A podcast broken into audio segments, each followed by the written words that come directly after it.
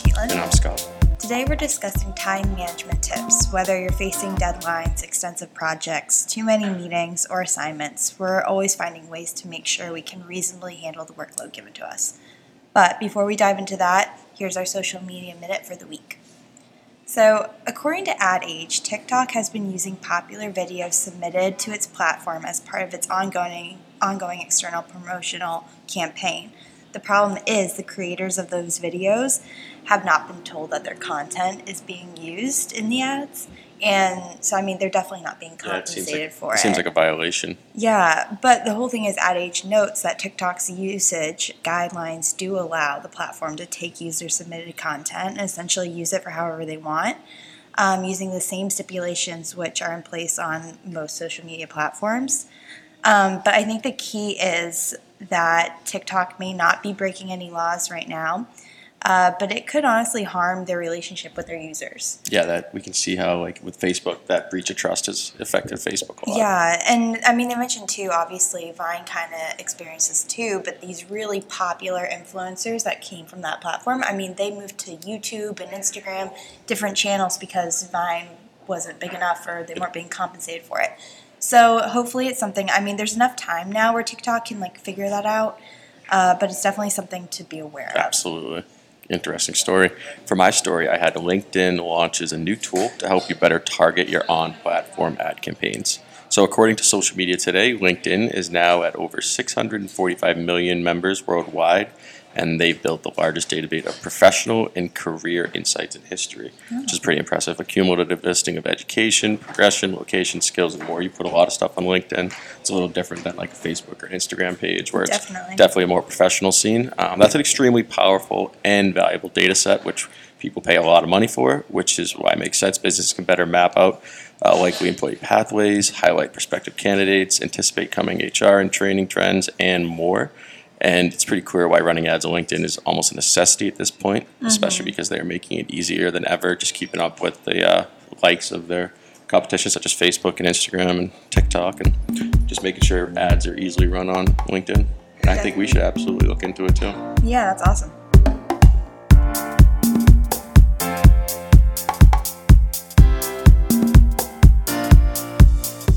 So, we want to get back into time management tips. Caitlin talked about how it's also very daunting to face deadlines. You can have extensive projects. Sometimes you're overwhelmed with meetings. So, we just wanted to talk about how we can make stress your friend. And almost every modern psychologist today talks about how the mentality of getting ourselves in the middle of too many things can lead to problems. And the problem with multitasking is that the information overload leaves us feeling overwhelmed and nothing else, sometimes not even getting work done. Um, stress is the number one cause of why your workday might go off the tracks. And in this first TED Talk, I want to talk about health psychologist Kelly McGonigal identifies how you can, in fact, embrace work related stress and gain courage from it instead of it letting you overcome you and become your enemy. So, uh, what's insightful about this particular TED Talk is positive psychology and how it suggests we can see stress as a positive thing, a moment of courage, she suggests. Her narrative makes a strong case for how stress stressful resilience is actually an inbuilt biological function, which I found very interesting. That every Yeah. person has the ability to control how their body responds to stressful times. Um, so, take away from this the TED Talk is uh, embrace work related stress and don't let it completely shut you down. That's so true because I do think a lot of times if you're super overwhelmed, it can almost like paralyze you. Definitely. that, And- like, sh- yeah, you literally freeze with like Yeah, fear almost. And this is like very similar too, but I was reading an article once how a lot of times you're told if you're really stressed out to like try to calm yourself down, whether it's through meditation. And obviously everyone's different, every situation's different. But I read an article saying to instead of like trying to calm yourself down, like use that stress to make you excited. Mm, Because it's honestly like kind of like a similar energy Yeah. level, like you're really like, you know, high energy. Yeah, you're, yeah, you definitely your heart Um, rate's up. Yeah, so if you can just like spin that into something more positive, then you can obviously like accomplish whatever it is. Yeah, I think she mentioned too. If you're ever feeling that feeling, is to like just look around the room and remind yourself, ground yourself, like Mm-hmm. find five things that you can uh, specifically identify. It's kind Oh, of that's awesome. interesting. Yeah. Uh, so the second one was how to write a to-do list and know where your time goes. So it's obviously really important, and the purpose of this tip is to help you find a way to reflect in detail about your day and week. So this information will help you define exactly where your time goes, which is super interesting because I always just end of the week, you're like, what did I exactly do this week? But Yeah. something happened. By making a list and reflecting on your time, you'll be able to accurately shift your priorities to other items instead of wasting time on useless stuff.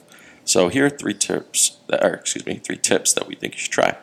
Uh, what is on your to-do list? So take one to two minutes to write everything down you need to accomplish within the week.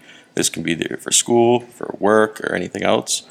And once you take that one to two minutes, now that you have a list of things to do, take a minute to circle the top five things you want to do um, and rank them by importance. And then finally, identify the things you need to accomplish within these top five priorities to like complete these within the next week. And don't let anything else get in the way. So the Yeah. only things, five things you write down, that's what you accomplish. Yeah, not being influenced by things that aren't necessarily important um, immediately.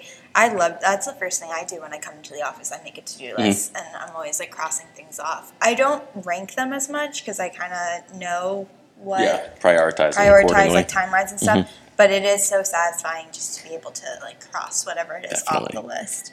Um, so that's an awesome way to help manage stress. And another thing is like not to mention we spend a lot of time at our respective jobs. Um, it's been calculated by Gettysburg College that the average person spends one third of their life at work. Um, so in light of this like mind blowing statistic, like here are a few other ways that can help you relax at work. Um, one is create a happy workspace. Throughout the day, a ton of stuff can accumulate on one's desk. Take the time to declutter it. By minimizing the obvious distractions, you are creating a more peaceful work environment.